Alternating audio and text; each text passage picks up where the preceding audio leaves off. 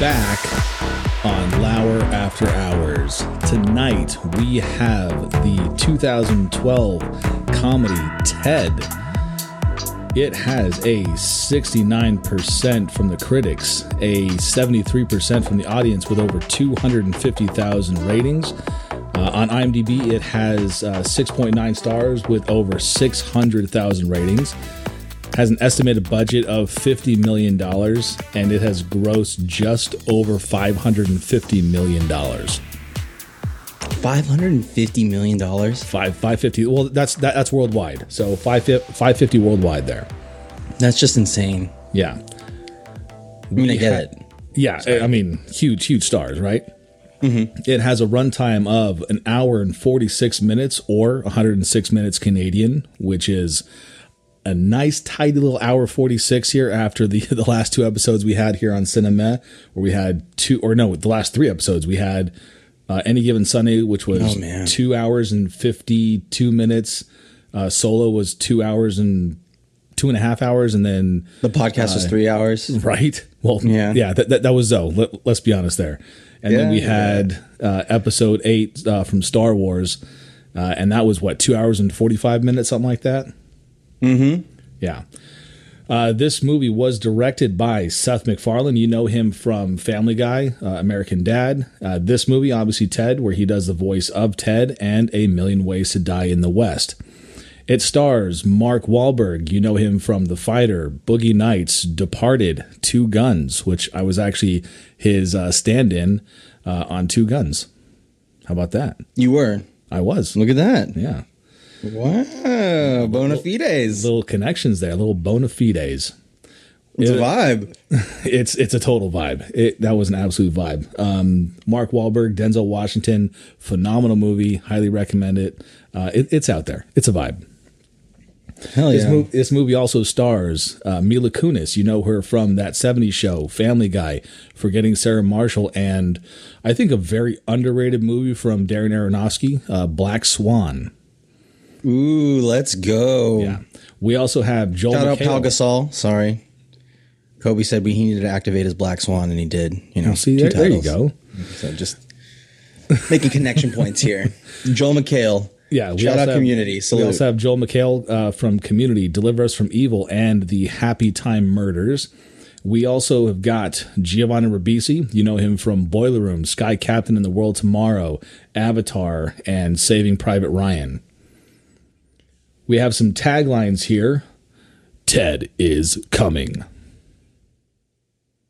I think that's a double entendre there. yeah, I, yeah. I, I can see what they were going for. Mm-hmm. but, you know, so, since the movie's so fresh in my mind, I could definitely, I could definitely see that. Yeah. They knew from the start their love was special. There's just one little thing. Ooh, what's the little thing? Hmm. Talking to Hasbro about that one. The first motion picture from the creator of Family Guy. Yeah, very very accurate. Very true. It is. And by the way, uh, thanks a lot for uh, for joining us here. This is at Beep Count on Twitter. Tonight I've got Pau Crisal out there in sunny Southern California, and this this is Cinema. Uh, you're asking yourself, what is cinema? Well, this is a movie podcast series here where we watch movies that are rated 69% on Rotten Tomatoes or 6.9 stars on IMDb, and we establish if it's worth it. Uh, this is April, uh, so we have uh, a holiday that some people uh, celebrate uh, on the 20th this, of this month, and uh, we figured this would be kind of a highly rated movie. Yeah. Couldn't agree more. Trying to, you know, this movie smokes out a lot of uh, other uh, movies when it comes to this month and that particular holiday. So, Yeah, looking to get down to the nuggets of, of this one, yeah. the nugs. Yeah. Really blazes a nice trail there. Kind of branching out here. Mm, There's there's branches. I don't know. you know, we'll get down to the stem of uh, I was trying to think of one for STEM. I was trying. Yeah. You know, I, I it, was- it was a little bit of a strain for me. Okay. Okay. Well, uh, it, it worked. It worked. We, you know, we're, it, it's going. It's going really well. All right. Well, let- let's get into this here. Uh, we have some uh, some voiceover exposition here from Sir Patrick Stewart. Uh, he's talking about magical Christmas wishes, and we have some you know some drone shot and another drone shot. Uh, back back to that uh, as we zoom in on a house, and we are now Christmas Eve in a town just outside of Boston. It's that special time of year when Boston kids would gather to beat up the Jewish kids. Um, we see a, gr- a group of kids attack another kid, and we have some voiceover exposition uh, continuing here from uh, Sir Patrick Stewart uh, as we meet John Bennett. John has a tough time making friends, and he just wants to join in here on the on the beating of the Jewish kids. They they tell him to get lost. Even the Jewish kid tells him to take a hike, and all John wants is a friend to call his own. Uh, Christmas morning is here, and John is opening his presents, and he gets a teddy bear. Uh, Can I, parents- can I just say something? It's it's problematic, but I will say I do appreciate the stupid little slapstick moments in this movie. So when you know, and I'm just going. I'm not trying to be problematic myself. Disclaimer here. I'm just going based on what the movie was doing when they're beating up the little Jewish kid and they're all telling him to like get lost and like they pause and they even let the, the Jewish kid tell him to get lost for a second. I just I don't know. I kind of there, there, there was a slight little chuckle there. I got a little chuckle. Yeah, I just wanted to mention that part. I was like, okay, this this movie's already starting off on, on this note. You know, it it made the hour forty six more enjoyable.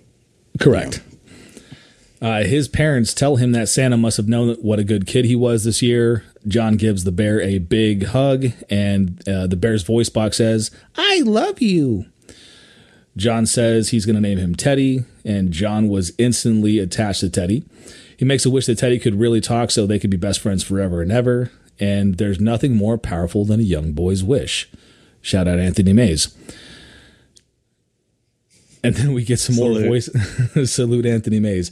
Uh, then we get some more uh, voiceover exposition here, and uh, one of one of my favorite lines in this entire thing, uh, at least in this entire uh, exposition part, is uh, Patrick Stewart says, "There's there's nothing more powerful than a young boy's wish, except for an Apache helicopter, which has machine guns and missiles, which make it an absolute death machine."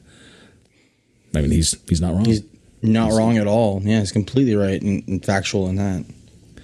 It turns out that the night that John made his wish, there was a shooting star. Everyone knows what happens when you make a wish on a shooting star. John wakes up the next morning to find that Teddy isn't in the bed. He's looking all over for him, the closet, under the bed, under the table. He is absolutely nowhere to be found. Teddy startles John. He says, Hug me. You're my best friend, John. John is shook. Teddy says, Don't be so surprised. You wish for me to talk. John says, We get to be best friends for real, forever, forever. Uh, John goes to tell his parents that Teddy can talk, and they patronize him. They say, Oh, that's great, sweetie. And Teddy comes in the kitchen, he walks right in the kitchen, and his parents absolutely flip out. I don't think out. I've seen this amount of overacting ever. It was perfect though, because that, that that's an appropriate reaction. If you see a talking stuffed animal that Yeah. you just got your son for Christmas come in and he starts just you know cutting it up, you know, a couple mentions cutting it up, like it's gonna be a problem right away. I thought that was very appropriate. I was dying laughing the way they're just like, "Holy shit!" like it was, it was. I would have, I would have reacted the same way if my son would have walked in with a goddamn talking bear. Yeah, and of course the mom here is played by Alex Borstein. Uh, you know her from Mad TV and also the voice of Lois on Family Guy. Uh, mom jumps up on the counter and grabs the hand mixer. Uh, Dad screams, "Jesus H fuck!" then they tell John to get away from that thing. Dad tells mom to call the cops and grab his gun. Like, so you're gonna tell your wife to go call the cops and go grab the gun? All right, cool. I know I yeah, sure, I get it. Uh, Teddy asks if it is a hugging gun. Teddy says that he didn't mean to scare anyone. He just wants to be best friends with John. John tells his folks that he made a wish and it came true. And then mom says it's a Christmas miracle. Uh, he's just like the baby Jesus. Uh, this story gets out to the media, the local news, talk shows. We see Teddy on Johnny Carson. Then we cut to John and Teddy in bed uh, under the sheet with a flashlight. And they both promise to be Thunder Buddies for life as we hear a big storm in the background. Uh, voiceover Picard here sets up the rest of the movie. So, where are John and Teddy today? Let me put it to you this way no matter how big a splash you make in this world, Splash.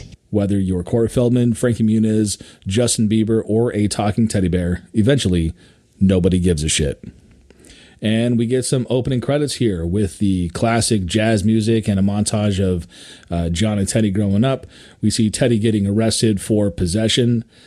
Uh, Teddy goes up on stage at a Chuck E. Cheese type place and just scares the shit out of this little kid. I, I, I laughed. I, I gave that a good, you know, kind of forced air out of my nose, that kind mm-hmm. of thing. Yeah, lots of moments like that. Yeah. We are also introduced during this montage uh, to John's girlfriend, Lori Collins, uh, played by Mila Kunis. We now have a dating montage here, and Teddy is third, third wheeling everywhere, everywhere with him.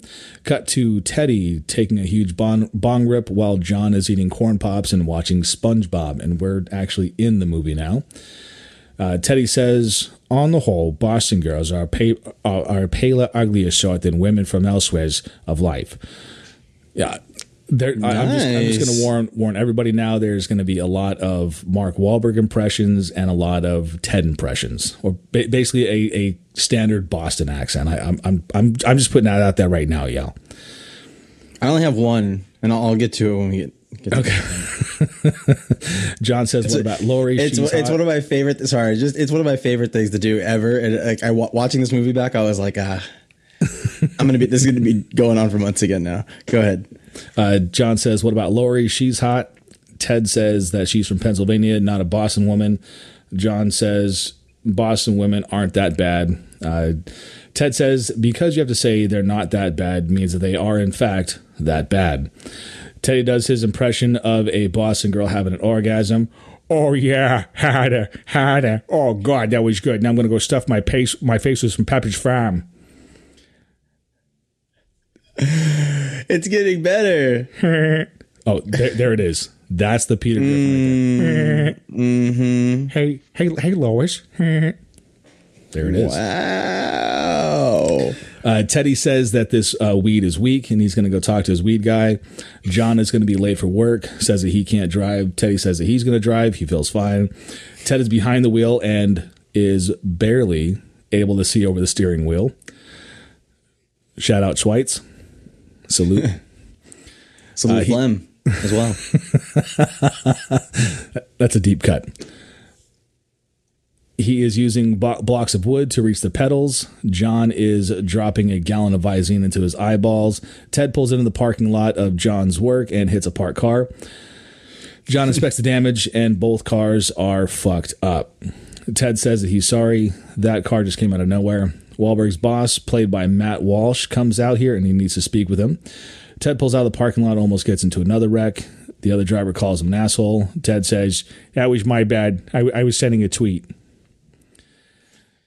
I love Matt Walsh. Yeah, how can you not? Veep, he, phenomenal. Uh, he's just he's so good in everything he does. Just his dry nature about him and, yeah. and everything. And then in this movie, when uh, he was uh, just when he starts quoting like Top Gun. I know you're going to get to that part next, but when he starts doing that, he's like, "Oh yeah, I knew that." yeah. uh, in the boss's office now. Here, uh, John's boss says, "What are you doing, John? It's almost ten o'clock." John says it's not his fault. The boss says, "What do you mean?" John says, "I don't know. I really wasn't prepared for a follow up." yeah.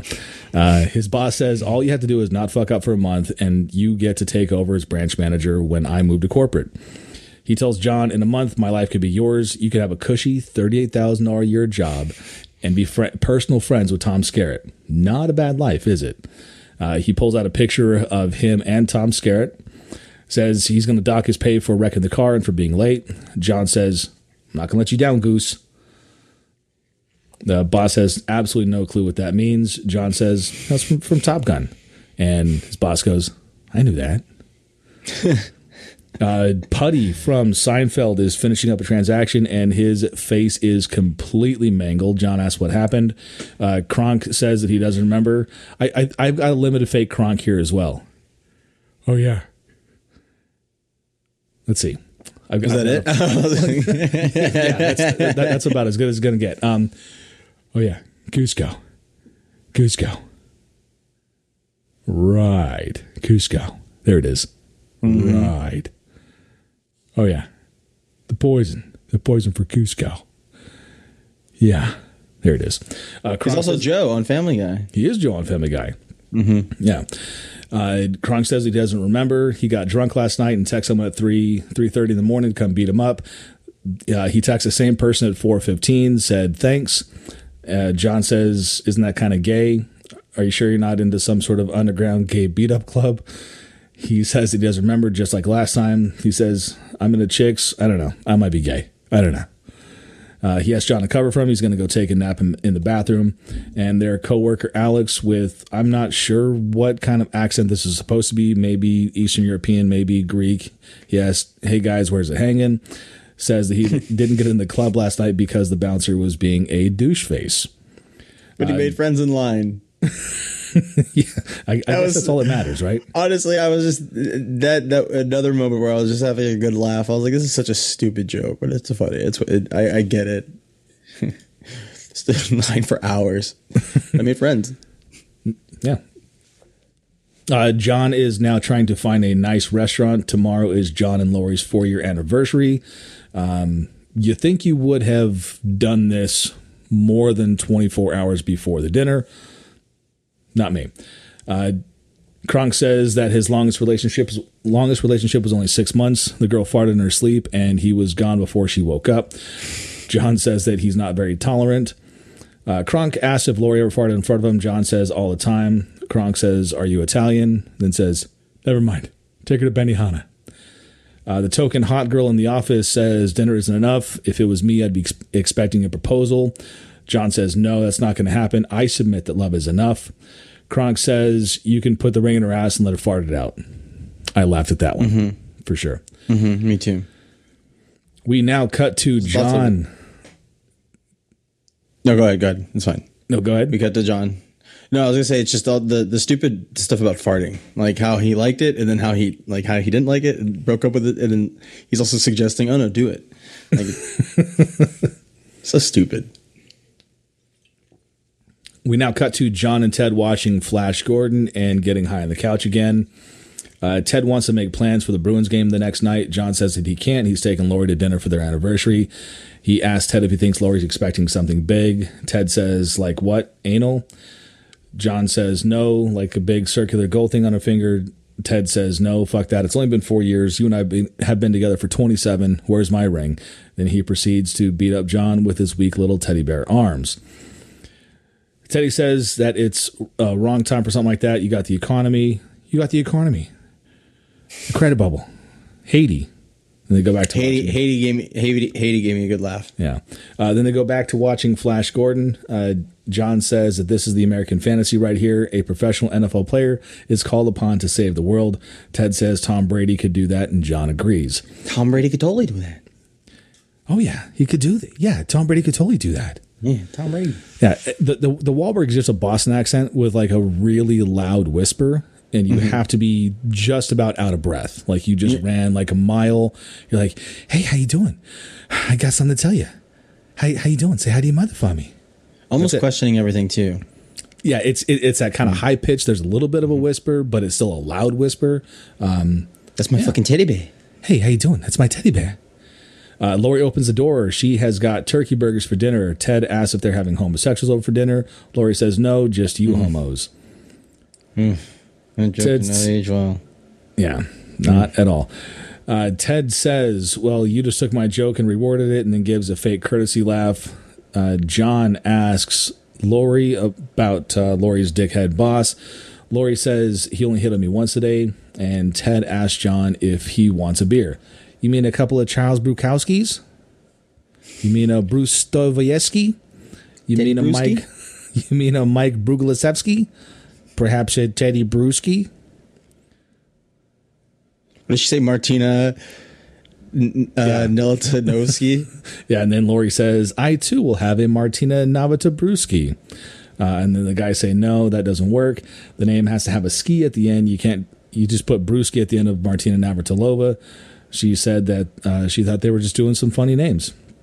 Ted says that if it doesn't have a ski at the end of the root word, we would just be idiots saying nonsense. And now we cut to John and Lori getting for ready for bed. Lori is reading an article about some missing hikers. They found them alive after five days. One of the hikers had his foot trapped under a rock. John said, If your leg was trapped in a rock, I'd chew it off and set you free. Lori says that's sweet. and then John asks if that's cannibalism. Uh, Lori says only if you swallow. John says uh, you don't have to worry about that. I don't swallow. I'm a classy broad. Lori says it's not what I heard. Uh, some more kind of funny bedroom banter. And then Lori says, speaking of classy, Ciao Bello is really expensive, so we can go anywhere else as long as we're together. John says, No way. We've been going out for four years now. I'm taking you to the best place in town. And then they start to make out. Uh, their nocturnal meandering here is interrupted by a huge thunderclap, and John absolutely freaks out. Lori says, I, I, just don't get it. 35 years old and you're still scared of thunder. He says he's not scared. Teddy busts into the room and climbs up on the bed. Uh, he says, uh, Thunder Buddies for light. Right, John? John says, fucking right and then they start to thing, sing the Thunder Buddies song. When you hear the sound of thunder, don't you get too scared. Just grab your Thunder Buddy and say these magic words. Fuck you, Thunder! You can suck my dick. You can't get me Thunder because you're just God's farts. Lori is absolutely not having it. Uh, Ted asks uh, Lori if that if she can set the alarm for eleven o'clock in the morning, and he has a lot of stuff to do in the morning. we now cut to Lori at work. Uh, she is not having a good morning at all. She did not have time for breakfast. The parking garage was full, and oh yeah, my boyfriend can't get through a thunderstorm without his teddy bear. Uh, her coworkers are asking her why that why she's putting up with that. Uh, he's 35 and works at a rental car agency. Lori says that it's not about that. He's got a big heart, he's kind, and it doesn't hurt that he's the hottest guy in Boston. And that she just wishes that uh, he would get his life together, our life together. She thinks it's all because of Teddy, which I mean, she's she's not really wrong there. Mm-mm. Yeah, not wrong at all.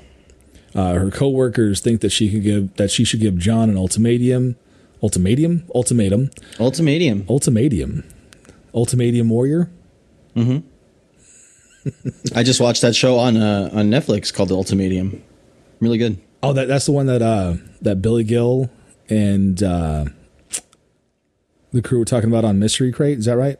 Yeah, I messaged him to uh to watch it. I know I I know he gave the reasons as to why he didn't, but we uh, our relationship is very strongly based around reality television. So we yeah. often text, message each other back and forth about different shows that we're watching. Hmm. So he said he wasn't watching it, but I, I messaged him to really check it out because I think that he he'd get into it if he really dove into. Because if you like Love Is Blind season two, then he's gonna like this too.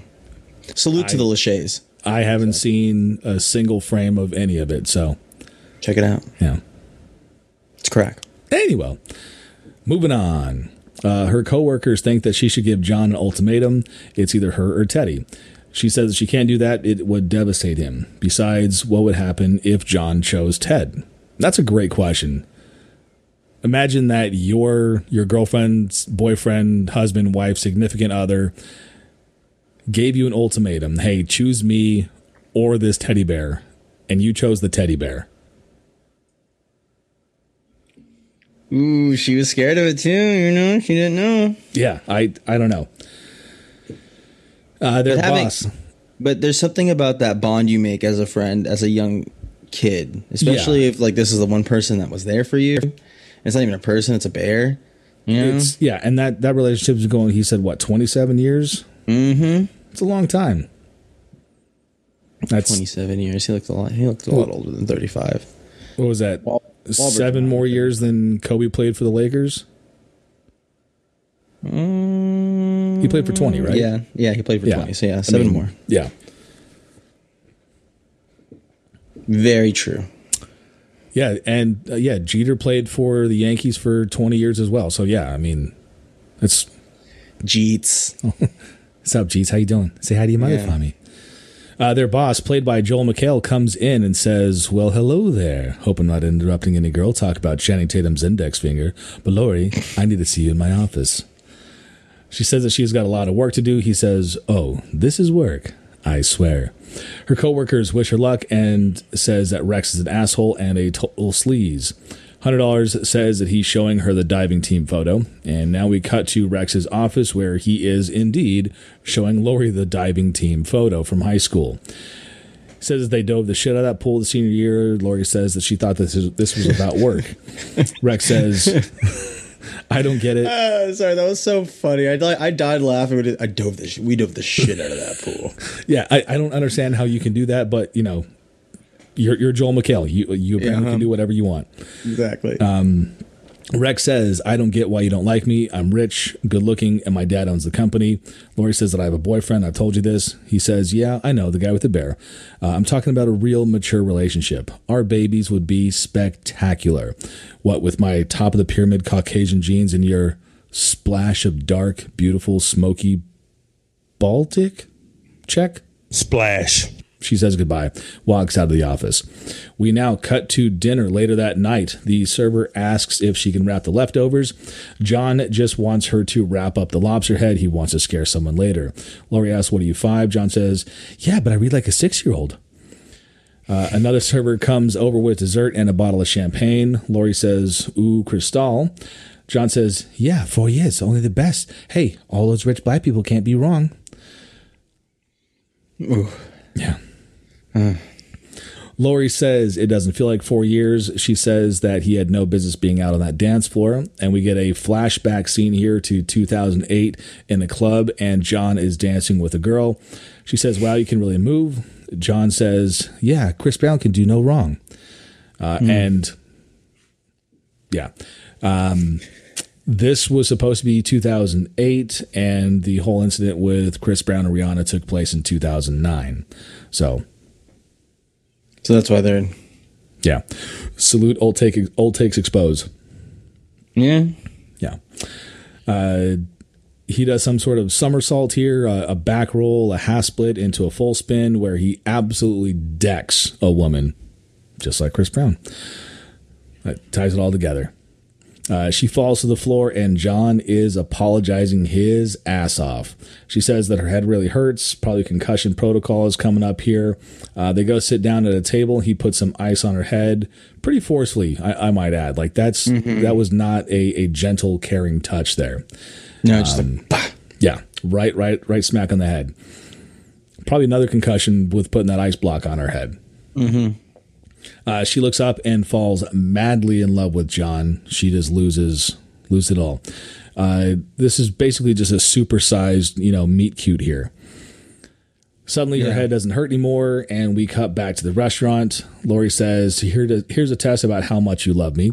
Remember, after the club, we went to go eat late night waffles. What was the movie uh, we were watching at the diner? John says, Octopussy, and Lori is absolutely impressed. John says, uh, and my dancing was not that bad. She says, yeah, they're they're they're pretty bad. Um, John says that he has cool moves, and Lori says so do people with Parkinson's. MacFarlane. Just Just does not give a shit. no. John says, Well, that's not how I remember it. Now we cut to John's flashback of their meet cute, and it is a parody of Airplane doing a parody of Saturday Night Fever. Um, parodyception here. It's uh, the classic disco dancing here with the, the hand rolls, and uh, Lori picks up John and spins him around by the legs. And now we cut back to dinner, and Lori says, You know, whatever you say, and they toast to four more years. John says, I, I know we said no gifts, but I got you something anyway. And Lori says, No, we, we had no such rule. There was no such rule. He gives uh, her a jewelry box, and Lori is shocked. Uh, she opens it up, and it is a very inexpensive and cheap pair of earrings. John says, Those the ones you liked, right? From the kiosk in the mall? And she was definitely expecting a ring. John says, Someday there's going to be a ring in that box, but I want to wait until I can afford something really special. She says, You're not going to have a career as long as you have Teddy hanging around. Uh, she wants John to ask Ted to move out. John can't do that. He's been my best friend since I was eight. I wasn't popular, didn't have any friends. He's been with me through everything. John says we can talk about this later and just enjoy our dinner. We now cut to John Lori pulling up to their apartment. John can't find his phone anywhere. He asks Lori to call it. Uh, she starts to dial the phone, and it is the theme song for Darth Vader from Star Wars. She asks if that's her ringtone. What is it? It sounds negative. He says, No, no, no, that's from the notebook.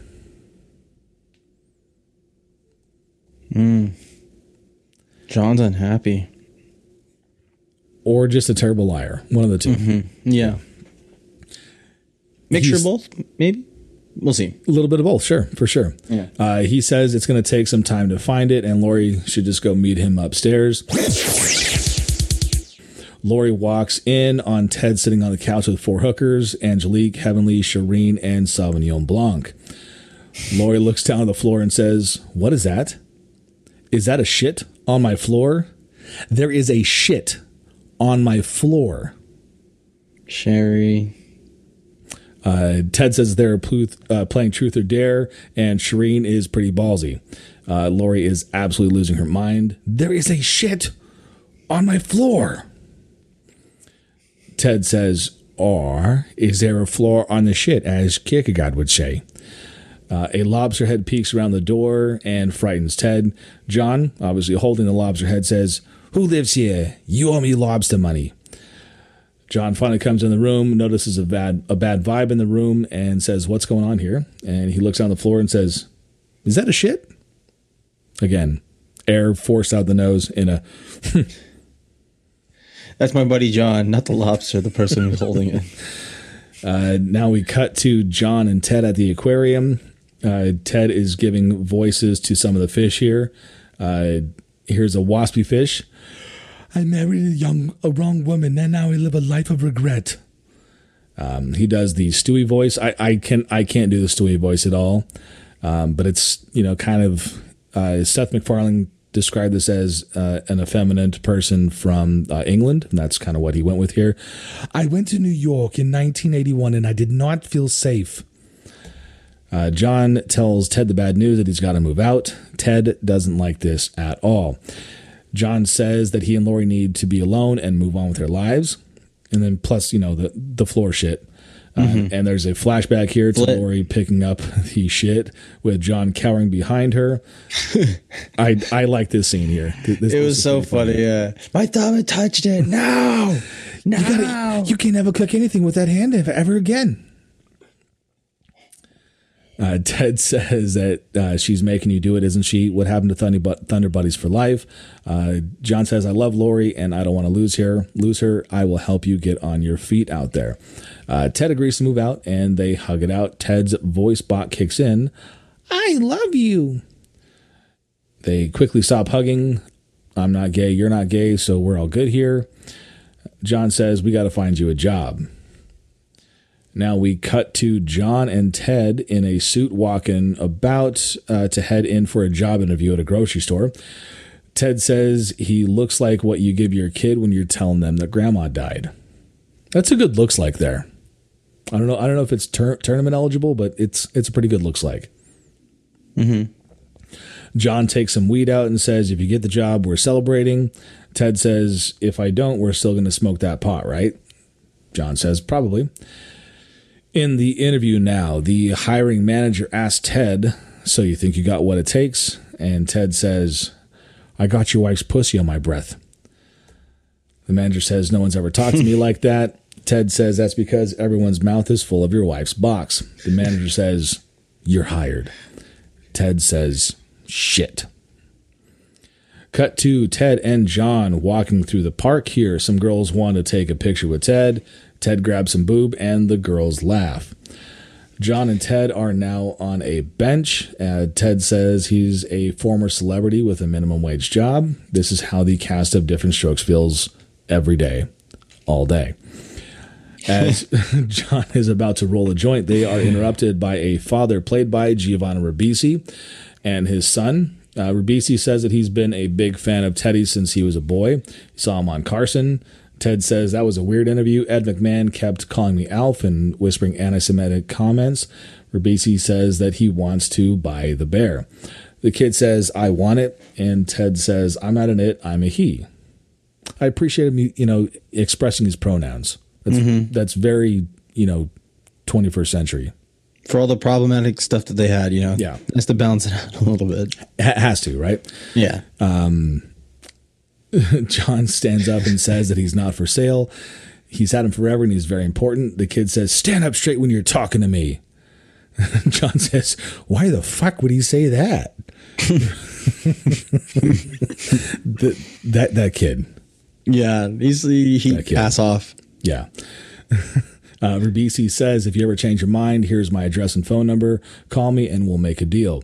John takes the paper and I'm going to put it in a very important pocket for all the very important stuff. Uh, Ribisi and the kid leave. John asks Ted if you can imagine what that kid would do to you. Uh, take you down to the basement and sing creepy Victorian nursery rhymes. Oh, my little sixpence, my pretty little sixpence. Yeah, it was it was it was pretty creepy. Uh, Ted says, "Why do you got to take it that far?" And now we cut to John helping Ted move into his new apartment. Man, this this place really sucks. Mm-hmm. Ted says, color. "Yeah, the, the color just. I mean, it looks like a crack den, basically." Uh, Ted says that the landlord said this place ain't hardly had no murders in it. Uh, John slowly walks away, walks away down the hallway. He's very emotional here. Next morning, John is getting ready for work. Lori says that I know that must have been hard for you, but I'm proud of you. John says it's all good, uh, and then they. This is just the start of grown up John Bennett. Lori says, "I don't have to be at work for another 20 minutes." John says, "Good. I'm only gonna need one." Stu Gotson Sundays. Salute. Except this is like a, a Wednesday, maybe. Yeah. Lori says, I know I'm not a talking bear, but at least you didn't have to make a magical wish for me. John says, How do you know? And then they start to make out on the couch. She says, Is that a Flash Gordon ray gun, or you just happen to see me? John pulls out a Flash Gordon ray gun and pulls the trigger. They both laugh. Cut to Ted working at checkout uh, at the grocery store. He sees the new girl working in the lane. He starts to flirt with her, starts air humping the credit card machine. She laughs. He starts uh, performing a fellatio act on a candy bar. She laughs. Then he squirts his face with lotion. She doesn't laugh. A little too far. He says, Okay, that's where we'll draw the line, right there. Okay. Uh, cut to John at work now. The token hot chick asks how he's doing. She says that she went through this with her last boyfriend. They were together for eight months and he got deported back to Iran. So I, I know what you're going through. Totally gets it. Yeah. Yeah. John says, I guess we both lost our furry little guy. Yeah. Uh, John's phone is now ringing. It's the Knight Rider theme song. It's Ted. You know, actually, that that brings up a good question. I I was thinking about this today. If you were in a high speed chase, right? You're getting chased by the cops.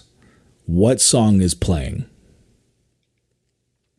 Ooh. You know, what what song are you playing in your car as you're in this high speed chase?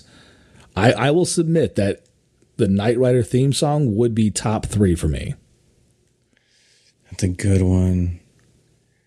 What's um Panama? What, who sings Panama? Is it Van Halen? Van Halen, yeah, Panama's a good. I feel like would be a good one. Panama. yeah. Yeah. I, I would say the Knight Rider theme song, uh, "No Easy Way Out" from the Rocky Four soundtrack. Okay. Yeah, that's got that nice little hard driving beat there, uh, and then the theme song from was it Blue Mountain State, uh, Rev Theory. Hell yeah, Hell yeah. hell yeah. Hell yeah. All right, moving on. Ta-da. Uh, Ted is in the bathtub and trying to get John to come over and get fucked up. John says that he can't just do that in the middle of the day. Ted says that he's got the Cheers DVD box set and everyone just talks shit about each other. John says that was my favorite part of the whole movie. John says, just kick me out in five minutes. Ted says that he will kick you out in five minutes, that he's got a bunch of teddy bear paperwork to get to. Uh, John says, well, what am I going to tell my boss? Ted says, just tell him that you don't feel well. John tells his boss that he's got to leave early. Lori was breaking up a dog fight and got bit on the arm. John says that's just the kind of girl Lori is. She sees someone in trouble and she's just got to help. Like, if you're going to lie, don't overdo you know the the details there that that's how you get caught mm-hmm. that's how you get caught Stick a finger in his asshole. wait the, I thought you meant his own. His the own fireman asshole. The fireman stuck the finger in his in his the dog's asshole right uh, we cut to uh, Ted and John drinking beers and watching Cheers. Ted Danson says, "Woody Harrelson, smallest dick I've ever seen on a man." yeah. Uh, Woody Harrelson, cinema regular. His name being said in this, th- th- this is like the, this is his fourth time. I want to say. This Yeah, is a Woody. This is a Woody pod. Yeah. Wouldn't it? Potty Harrelson. There we go. Uh, Ted hands John the bong and says that he talked to his weed guy and he's got something called mind rape. It's pretty mellow. John says it doesn't sound mellow. Ted says that the only other strains he had were Gorilla Panic, They're Coming, They're Coming, and something called This Is Permanent. John lights the bong, looks around, says the place looked great. Ted says that IKEA did the whole place for $47. that sounds about right. Mm-hmm. Yeah. John asks about the neighbors. Ted says that there's an Asian family next door and they don't have a gong or nothing, so it's not too bad. Ted asks John about work. John says that it sucks. John asks Ted about work. Ted says that he met a girl. John says that's awesome. We should double date. Asks what her name is. Ted says white trash name. Guess. John rattles off a few names here. Mandy. Nope. Marilyn. Nope. Brittany. Nope. Tiffany? Nope. Candace? Nope. Don't fuck with me on this. I know this shit.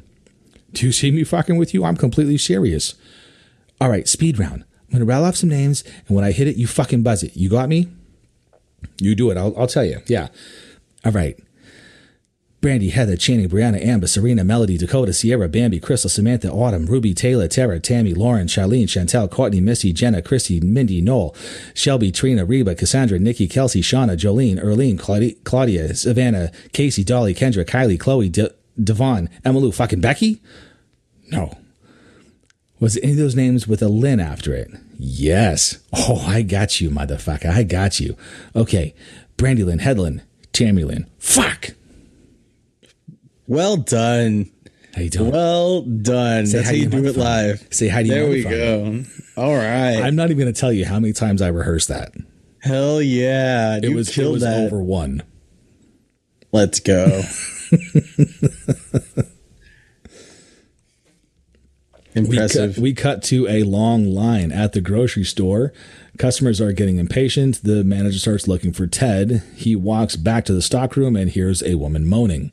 We see a bare assed Ted between Tammy Lynn's legs with her underwear around her ankles. They are going at it on top of a few bags of onions. Ted tells Tammy Lynn to stick her finger in the loop of his tag.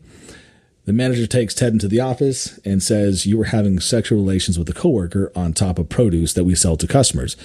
Ted says, I fucked her with a parsnip last week and then I sold that parsnip to a family with small with four small children.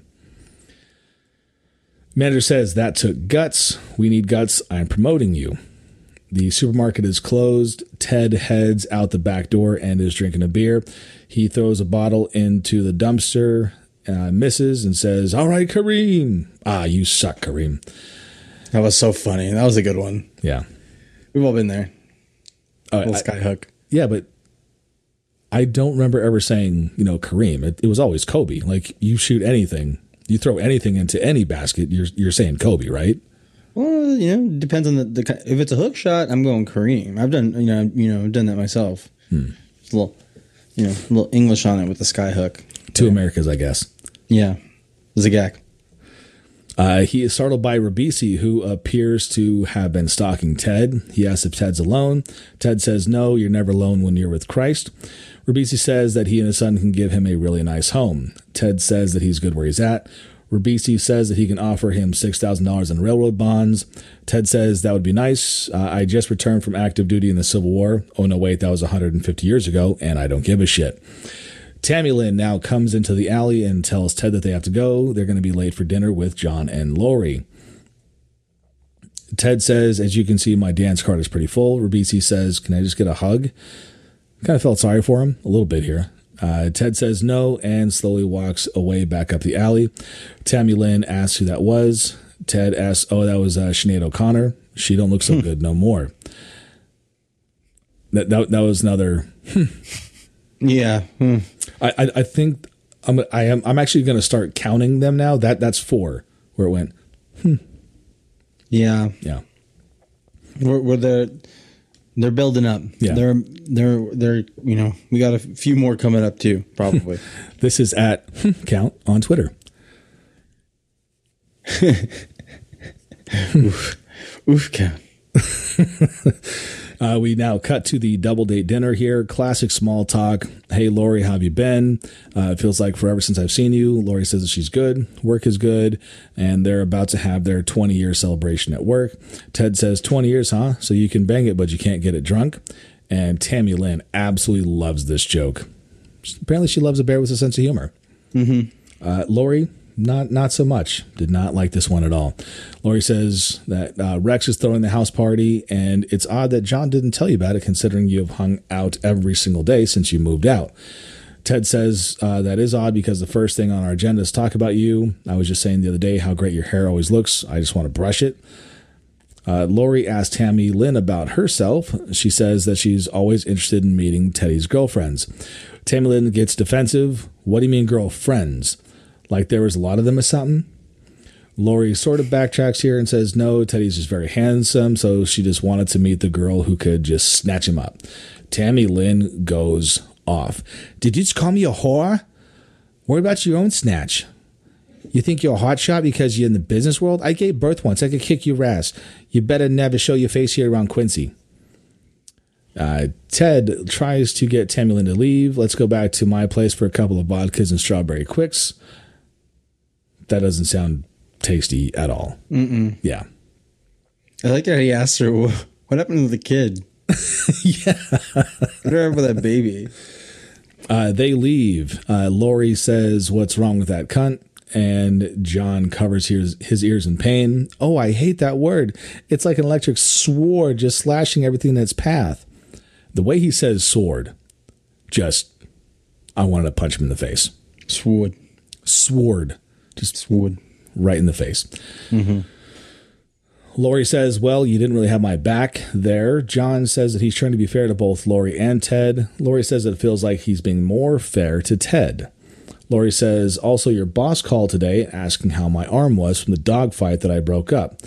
Uh, John says, Well, I made you out to be a hero. Lori says that if I had to guess, you made up some bullshit excuse to leave work and go hang out with Teddy. Lori says Ted Teddy moved out so we can grow as a couple, and we can't do that if you're always getting high with your teddy bear. John says that he knows that he fucked up. He's been getting stoned way too much. Lori says that she doesn't need a boy. I need a man. John says, I am a man. Look at these pecs. These are man pecs. Look at the hair on my upper lip. That's man hair. I just fatted. That's a man fat. Uh, Lori laughs. Uh, she says, I swear to God, this is your last chance. John says that he won't fuck up again. He threw the fart. Sure. Lori says, Wait, did you really just fart? John says, Yeah, but I pushed it that way with my hand. Lori says, I wonder who's going to hit first. And we zoom in on a table of three businessmen, and it hits them right in the face. And they just start gagging and scream, Who did this to us? I'm here on business. Who did this to us? Th- th- this got an audible laugh. Th- This wasn't just a, no, yeah. This, I remember the I, this joke specifically. I have remembered for quite some time now. At this point, it, it's a good one. It's not the one that I, I quote often, but it's it's up there. We now cut to Lori's work party. Uh, John says, uh, "Would he be? Would would she be cool? Would Lori be cool if that if John punched her boss in the face?" Lori says, "Just play nice." Rex opens the door and asks John where his bunny rabbit is. John says he's a bear. Rex does a half assed sarcastic ventriloquist says, "Oh my god, this house is fucking huge." Uh, this actually is a, a nice house here. Um, he's got a, a little live jazz band here playing. They go upstairs, or they go, excuse me, they go to Lori's coworkers. Uh, Rex says that he and John are going to go grab a drink at the bar. Rex takes John on a tour of his house to show him some memorabilia. He's got Wade Boggs' bat, Joe Louis's boxing gloves, John Lennon's glasses, a picture of Rex and Tom Skerritt. Uh, he's also got Lance Armstrong's nut. He says that he has it bronzed, and when he's having a hard day, he looks at it to remind him that it could always be worse. John says sometimes you His feel like a nut. nut. Rex finishes I've- the line. I have Los Jivs nut Sometimes you don't. bronzed in my house. Salute, Salute. Jeff. there we go. John says that he knows all about how Rex is at work. Rex says that he's like that with everyone there. He's just a fun time boss. You know, I'm kind of a kook. Rex says that he has no designs on Lori, and John gets a call, and it's the Knight Rider theme song again, and we know that's going to be Ted. Ted says, John, you got to get over here. Sam Jones, Flash Gordon, is here. His friend's cousin is friends with Flash, and he is here uh, at a party that Ted is throwing. John says that he can't go. He's on probation with Lori. Ted says that Flash Gordon was the bond of our formative years. He taught us right from wrong, good from evil. He is the symbol of our friendship. John says, Fuck it, I'm coming. He asks Rex to cover for him, says he's only going to be gone like 30 minutes tops. And he is really out of breath here. He ran like maybe 17 steps and he's huffing and puffing like he just got mm-hmm. done running a fucking marathon. Mm-hmm. Rex says that he's got uh, he's got John's back and she won't even know you're gone. John leaves and Rex says under his breath, "I'm going to have sex with your girlfriend." What an idiot! Yeah, Mark Wahlberg's so dumb. Come on, John. Dumb. Get out of here, John. Idiot, moron. Uh, Jackal. At displaying the behavior of an idiot jackal moron. There we go. Yeah. John is speeding through the Boston night with the Flash Gordon theme song playing. He gets to the part. You know, actually, that's where I was thinking about the the, the speeding. Yeah, I had a high speed chase. Yeah. Uh, he gets to the party, and Ted introduces him to Sam Jones. John starts a daydream about riding with Flash Gordon through space. Flash says, It's good to meet you. Let's do some shots. They start taking some shots, and Flash asks if they like to party and flicks his nose. Ted says, You mean Coke, right? The three of them come out of the bathroom. Ted has a salute white, phlegm. Ted has a white powdery substance on his nose. Flash says that they're going to party like it's the 80s. John says, How are you going to do that? Flash says, We're just going to do a bunch of Coke and have sex with girls named Stephanie. And then we get a party montage here. Uh, John and Ted have a coked out conversation about starting an Italian restaurant and the dinner special on Wednesday. Ted sings some classic 90s hootie karaoke. Uh, and this is where my favorite line from like any movie comes ever. Just I will always sing "I'm like a bird."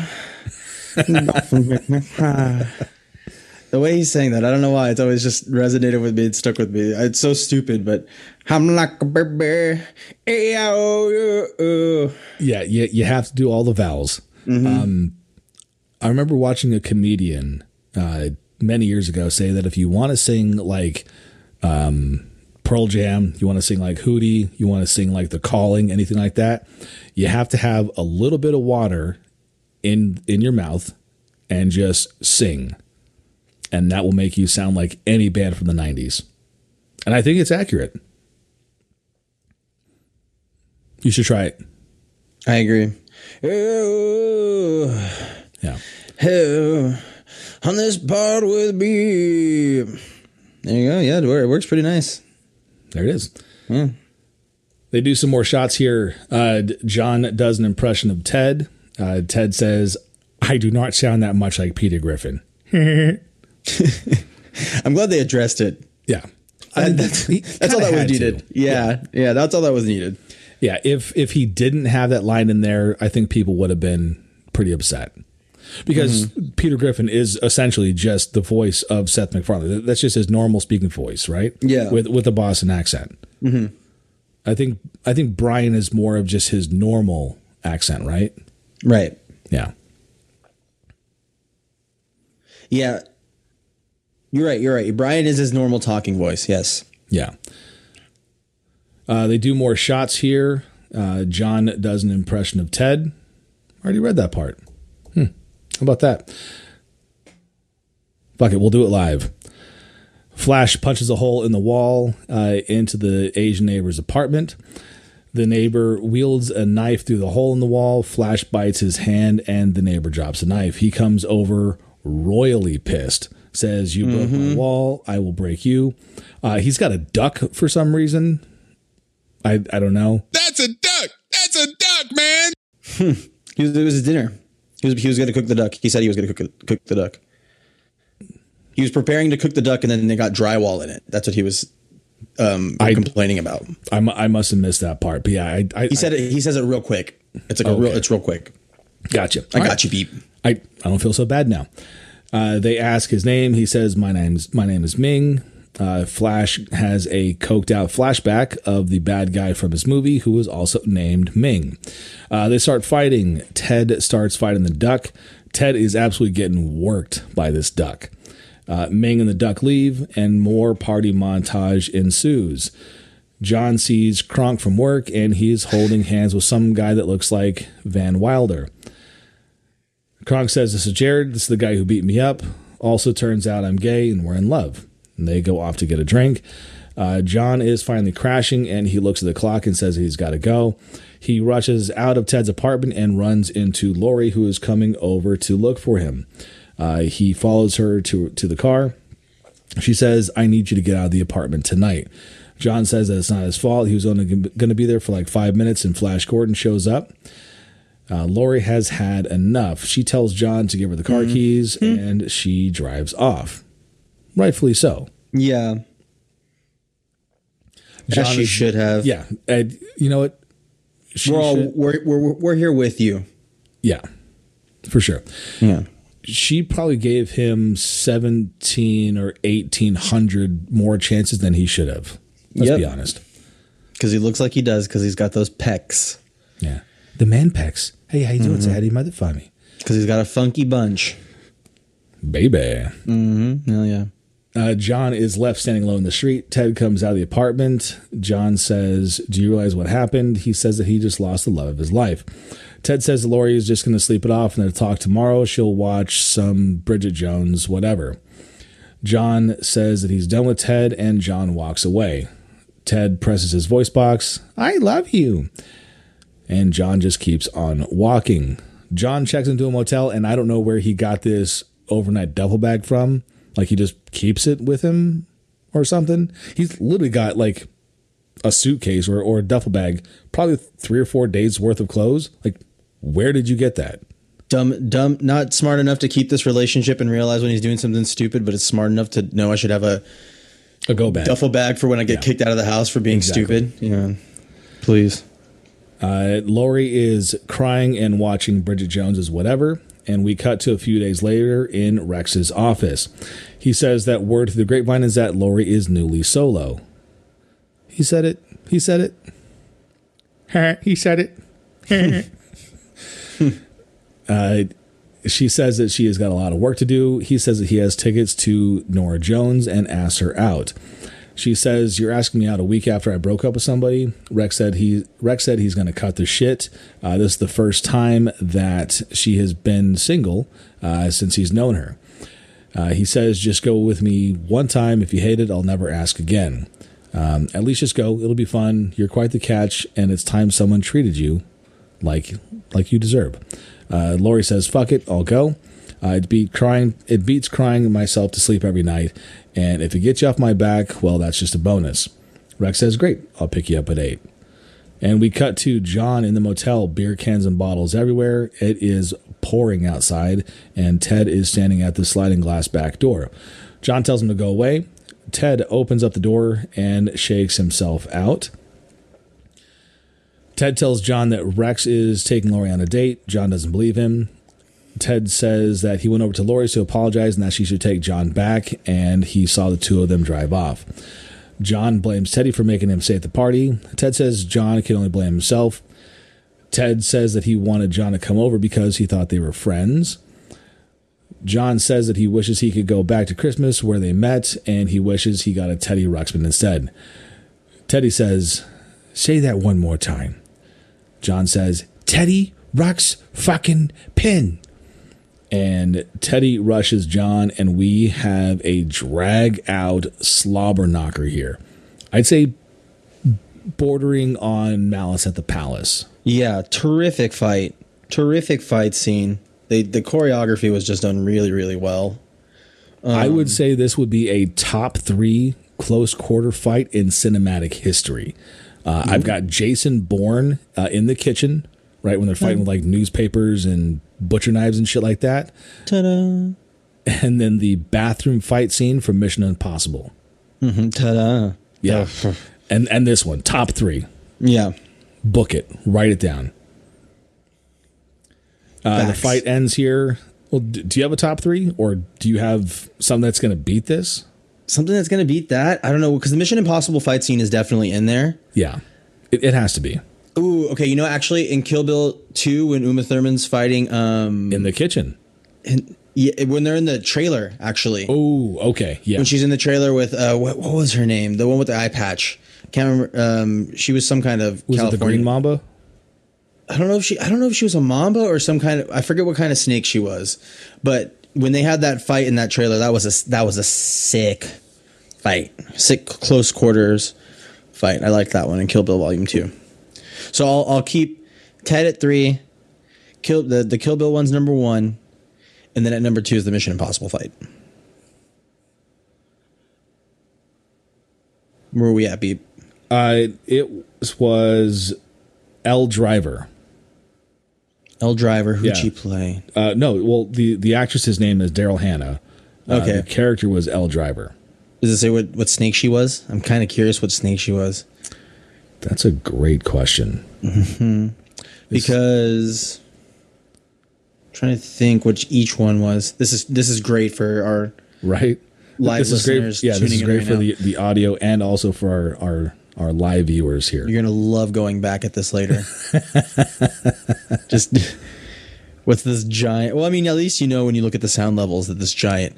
Some some of this uh pausing is is not gonna quite be there. But what's the snake names? I mean, do do I keep all this in? I think I'm going to keep this in. Keep it I- in. I, I think I'm going to keep this in. Keep it in. I think our, our listeners, you know, quite enjoy our hijinks. We like to have fun, right? we have fun here. Yes, we do. I I want to say it was the Green Mamba. I that that that sounds right. I don't know. I'm like We'll- a dog with a bone on this one. Let's you keep the pod going. I'll get I'll get down to this information. Sounds good. Uh, the fight ends when the TV falls off the dresser and hits John directly in the penis. They apologize to each other. California Mountain Snake. I knew California was in the name. There we go. Sorry. I'm wrong. Ted Black says- Mamba Black Mamba was Uma Thurman's one though. Yeah, the Black Mamba, but what there was a Green Mamba, right? I th- no no no. There was no green mamba. It was just a uh was it viper like cottonmouth snake. I think it was a rattlesnake. Damn. All right, No green mamba. fair enough. Ta-da. Uh, Ted says they can get Lori back, and he has a plan. They head to the Hatch Shell where the Norah Jones concert is going on, and we cut to the concert. And Norah Jones has, you know, I I think Norah Jones has one of the most underrated voices I've ever heard. Not a hot take. Very No. true. It's yeah, you can take that one to the bank. Mm-hmm. Uh, we see Rex and Lori standing in the crowd, very awkwardly, I might add. Uh, the song ends, and Norah says that they're going to take a quick break. Uh, we're in the dressing room now, and Ted introduces Norah to John. Uh, apparently, Ted and Norah used to hook up back in the day. Um, yeah, I I, st- I still don't I, I don't understand. I, as you know, as Daryl Morey once said, I can't quite grasp the mechanics. Shout out Morey. he, when they just show up and he's just like, I'm gonna fuck her again. I was just like, oh my god, stupid fucking bear. Yeah. Uh, the break is over, and Norah brings up John to sing a song to the woman he loves. He sings the theme song from Octopussy. Uh, he he's awful, uh, but this this is quite adorable. Uh, the crowd quickly turns on him. Uh, one guy rushes the stage to do his best limited fake Will Smith. John picks up the mic stand and whacks the guy right in the face. Uh, fake Will Smith falls off the stage and is in need of paramedics. Security rushes John off the stage. In the parking lot now, Rex and Lori are heading back to Rex's car. He says they should grab a drink after almost seeing a guy die. Rex says that it's not fair for John to embarrass Lori like that. Lori says that she wasn't embarrassed. Yes, John and I have our problems, but at least he tried. She says that she doesn't feel like talking about this with Rex. And Bare minimum. leaves- Come on, Mila. Ugh. Yeah. Uh, she leaves to go catch a cab. That's very early 20th, 21st century. I mean, who, who, who catches a cab nowadays? Uh, Uber, Rex- Uber might have just not been around, not around quite yet. yeah, th- this is what this is what 2012, so 10 years ago. I think I first remember taking an Uber in maybe 2015. Maybe Same. I took yeah, I took my first Uber in San Francisco around that time. Yeah. Uh, Rex lets out a huge fart and says, "Finally, Been there, my man. been there, done that." Yep. Uh, the next day at Lori's apartment, Ted is there to win Lori back for John. She begs her to go uh, give him one more chance. He says that if she takes John back, Ted will take off and never come back. Ted tells her that John is down at Charlie's and all he wants to do is talk. He tells her that by the time she comes back, Ted is going to be gone. Lori leaves to go talk to John. Ted grabs a beer from the fridge, and it is a Michelob Ultra Tuscan Orange Grapefruit. It says, "Oh my God, America is imploding." Which, yeah, Little did he know. Little did he know? Mm-hmm. Uh, Teddy opens the front door, and Ribisi and his son are waiting at the door to bear nap him.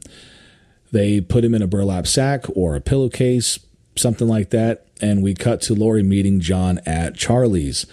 Uh, they have an awkward first conversation after a breakup. John says, I don't deserve you. I've been a shitty boyfriend for the last four years. I just want us to end on good terms. And he takes off. We now cut to Ribisi pulling up to his house.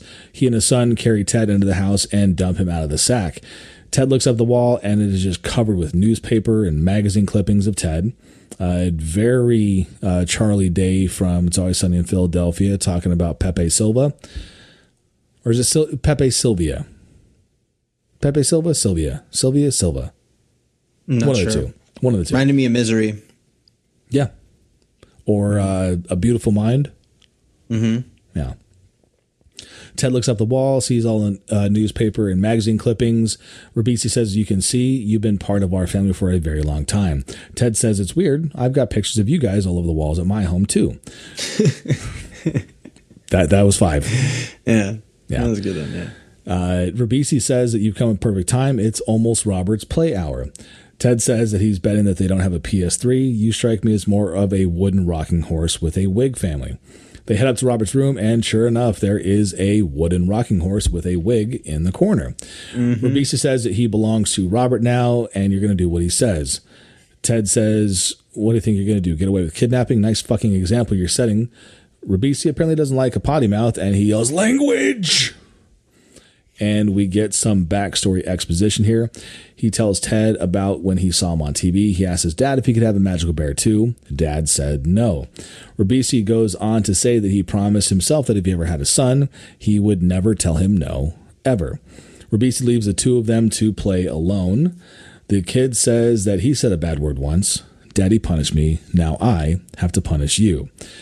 He rips Teddy's ear off and throws it against the wall. Teddy says, you know, yeah, absolute psychopath. Chris Whittingham murderer over here. I think we're just going to call instead of Robert, he's just going to be Witty. Yeah. Yeah. Uh, Teddy says, okay, Witty, you win. Let's play a game. Let's play hide and seek. Uh, he tells Witty to count to 100. Teddy leaves the room and tries to escape. He sees Ribisi watching the music video for I Think We're Alone Now, and he's drinking tea and suggestively gyrating his hips. This one got a couple of audible. I think we're at seven now. Really good moves. Really good moves. I was, you know, Sneaky good dancer. Yeah, I was impressed. Yeah. I, I definitely don't have that flexibility. I'm working on it. We're getting there. Attaboy. Yeah. Send the video when you do. Yeah. Uh, he sees the uh, he sees the phone. Uh, John uh, is now walking down the sidewalk. Lori drives up next to him, tells him to get in the car so they can talk. Uh, John's phone rings, but it's a blocked number. Uh, Lori begins to talk again. Another blocked call. Lori continues talking. Another block call. John picks it up, and it is Teddy. Teddy says that he's in trouble. Says that he was taken by Ribisi and Whitty from the park. Before he can tell John anything else, the call is disconnected, and Ribisi is standing behind Ted. He says, You're not a very polite guest, are you? Back in the car now with John and Lori. Lori asks if Ted's okay. John says no. He says that he's in trouble and he doesn't know where Teddy is. Then he remembers Ribisi wrote down his number and address. John kept it in a very important pocket for very important things. And they take off towards the address. Ribisi and Whittingham have Teddy back in the bag and are heading out to the car. As they drive up the alley, John sees Teddy in the rear window. The car chase ensues. Teddy grabs a crowbar and breaks out the back window. Lori speeds up to Ribisi's car. Teddy jumps out of the uh, Ribisi's car and onto the hood of Lori's car. And he says that's a total TJ Hooker move. We're at eight now. Ribisi slams on his brakes and Lori rear ends him, and Teddy flies back through the window into Ribisi's car. The car chase continues. Ted finds a bag and puts it over Ribisi's head. Ribisi crashes the car. Uh, Teddy escapes but cuts his stomach open on the broken glass. He runs into Fenway Park. Ribisi chases after him. Lon, Lon Lori and John, Lon, chase after him. I, I, I, I, don't know. It works. Fucking, fucking Cody. Mm-hmm. All, always Cody. getting in there baby. Hell yeah. uh, Ted slips through the gate. Uh, Ribisi barely makes it. Shout out Schweitz. Schweitz. Whittingham, not so much. Uh, Whittingham sees Lori and John and screams, You can't have my teddy bear. As he runs towards them, John punches the kid right in the face, knocks him out cold. I'll accept this one. Yeah. Yeah. uh, what does he What does he say after he punches him in the face? Says, I went on, he said, Joan Sorry, Crawford. Or? Someone had to go Joan Crawford on that kid. uh, Ted is now in the green monster seats in left field, and Ribisi is hot on his tail. Teddy starts to climb up one of the light towers. Ribisi starts to climb up after him. John and Lori are in the third base bleachers. Lori sees Teddy and Ribisi climb the light tower. John tells her to stay there, and he goes to chase after Teddy and Ribisi. Ribisi tells Ted that he could love him, uh, he could give him love, rocking horses, and dancing. We're at nine. Ted says that he belongs to John Bennett. Ribisi grabs Ted's foot, and the rip in his stomach begins to get wider. They continue to climb, and Ribisi grabs Ted's foot again.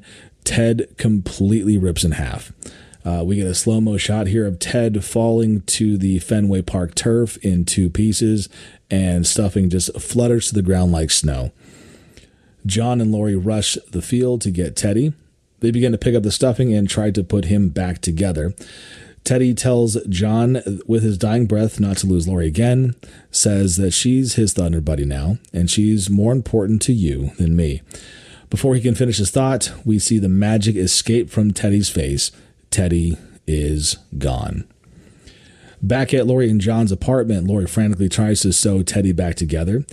Teddy lies lifeless on the coffee table. He is now covered up with a blanket. We hear a loud thunderclap, and John doesn't even flinch. Lori says that she's so sorry. They head to the bedroom to get some sleep. John is asleep, and Lori goes to the window. She looks out at the night sky, and she sees a shooting star. Uh, the next morning, John is on the couch. He pulls the blanket from Teddy's body. We see Teddy blink. He stands up, and Dan, the magic is back. Very Teddy. problematic magic is back scene. Teddy, Teddy ball game. Teddy, Teddy is bats. Teddy bears. There we go. T bears. Uh, the T's. Cares. uh, Teddy is now talking like he just had a stroke. Uh, he tells John that when they put the stuffing back, they put some in the wrong place, so now he's all fucked up. Uh, he tells John, ah, "I was just fucking with you. I thought it would be funny if you thought I was." Uh, I'm not even going to say this. This yeah, word. yeah. yeah. Very problematic word. Yeah. It's a, it's it's it's a bingo. Mm-hmm. Ooh, that's a bingo. Is that the way you say it? That's a bingo. You just say bingo. Bingo! How fun!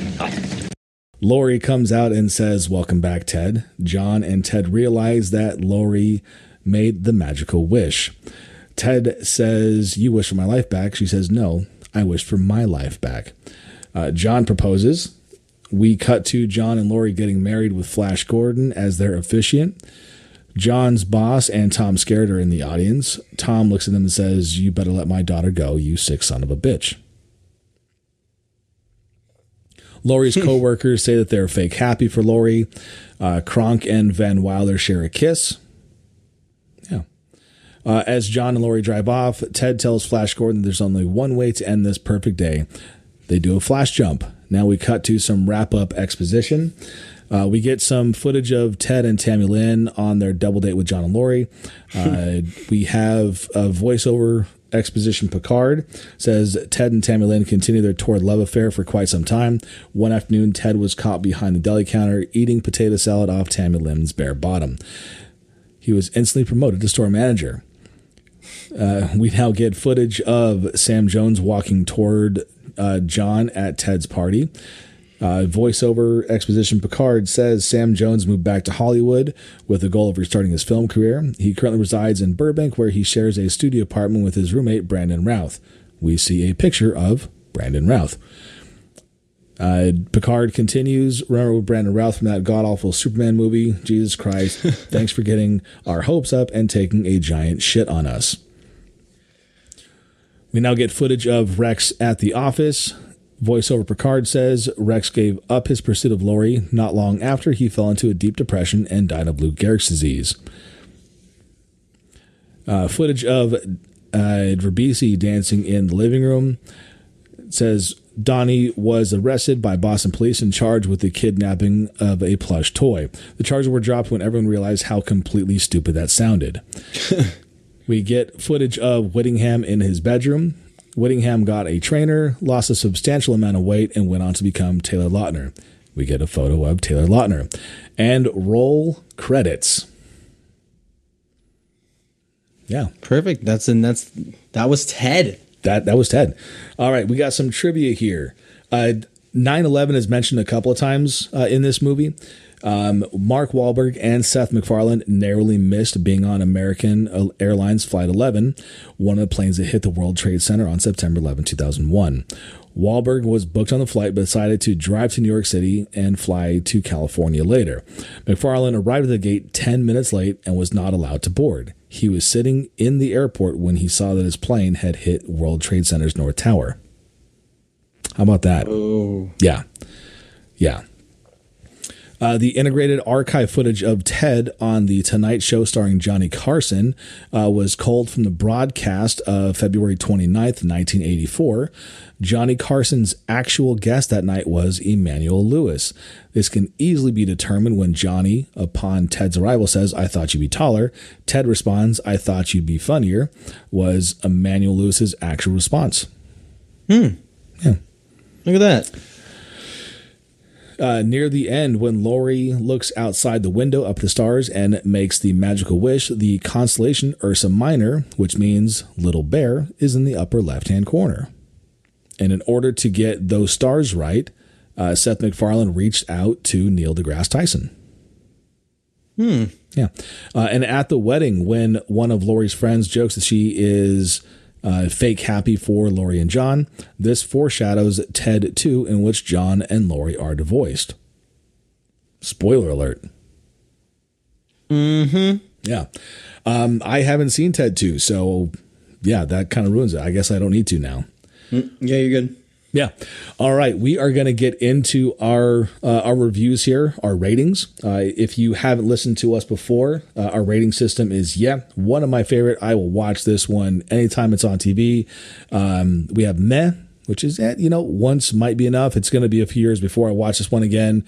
Or feh, get out of here. One of the worst things I've ever seen. I will never watch this one again. So, pal, what do you got? Yeah, meh, or feh?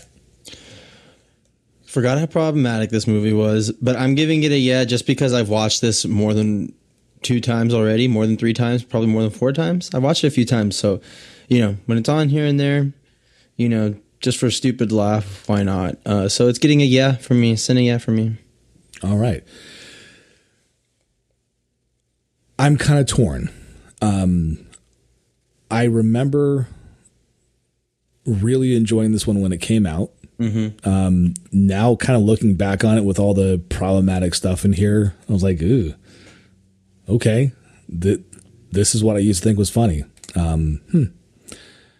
I did have nine, a total of nine, forcing air out of my nostrils laughs um, was the final count there. So I think because there wasn't a lot more of that, like there wasn't actually out loud chuckles this time, and because of how problematic this movie is now that I'm looking back on it, it's going to be a meh. It, it's going to be probably more than a few years before I see this one again. Yeah, that's a good point. I'm gonna change mine from a yeah to a meh. Ooh, Um, film yeah, noir. film noir, reversing course here. You know, yeah, it made me it made me cringe too much. You're right, because the only the only redeeming part really that got me laughing was just uh, The karaoke.